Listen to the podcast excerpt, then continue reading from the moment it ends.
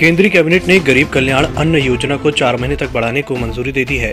इसके तहत गरीबों को मुफ़्त राशन बांटा जा रहा है। कोरोना के दौरान योजना शुरू की गई थी।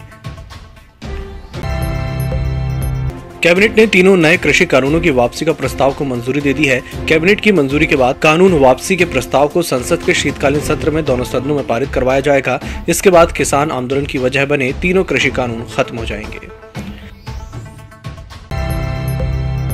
कल से भारत और न्यूजीलैंड के बीच दो मैचों की टेस्ट सीरीज़ का पहला मुकाबला कानपुर के ग्रीन पार्क स्टेडियम में खेला जाएगा।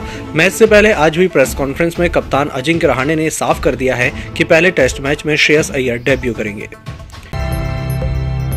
रेलवे ने राजधानी शताब्दी, दुरंतो वंदे मातरम तेजस और गतिमान ट्रेनों में पके हुए भोजन के साथ कैटरिंग सर्विस फिर से शुरू करने का फैसला किया है।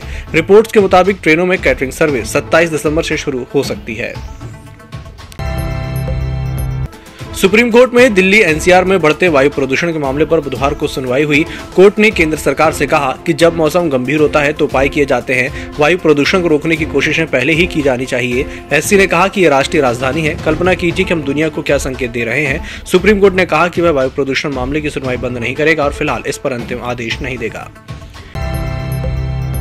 यूपी के आजमगढ़ ज़िले की एसओजी और गंभीरपुर थाना पुलिस की संयुक्त कार्रवाई में हत्या करने आए शूटर योगेश सिंह उर्फ़ गोली और उसके साथी पंकज मिश्र को गिरफ़्तार कर लिया गया है। गिरफ़्तार शूटर हत्या के मुकदमे में वादी और गवाह की हत्या की साजिश रच रहे थे। चालू वित्त वर्ष यानी अप्रैल 2021 से मार्च 2022 के बीच देश की अर्थव्यवस्था तकरीबन 9 प्रतिशत की दर से बढ़ सकती है। दुनिया भर के सारे अनुमानों और खुद सरकार के अनुमान में ये बात सामने आई है। इस बढ़त का मुख्य कारण कोरोना पर नियंत्रण और निजी सेक्टर और सरकार द्वारा खर्च पर लगातार फोकस करना है। पूर्वी दिल्ली से भाजपा सांसद और पूर्व क्रिकेटर गौतम गंभीर ने आईएसआईएस कश्मीर से अपनी जान को खतरा बताया है। गंभीर ने आरोप लगाया है कि उन्हें आईएसआईएस कश्मीर से जान से मारने की धमकी मिली है।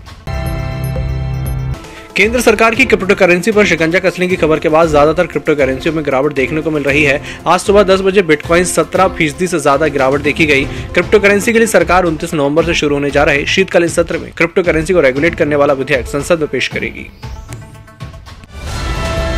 ईएमएस टीवी के यूट्यूब चैनल को सब्सक्राइब करें और बेल आइकन दबाएँ। साथ ही ईएमएस न्यूज़ ऐप डाउनलोड करें।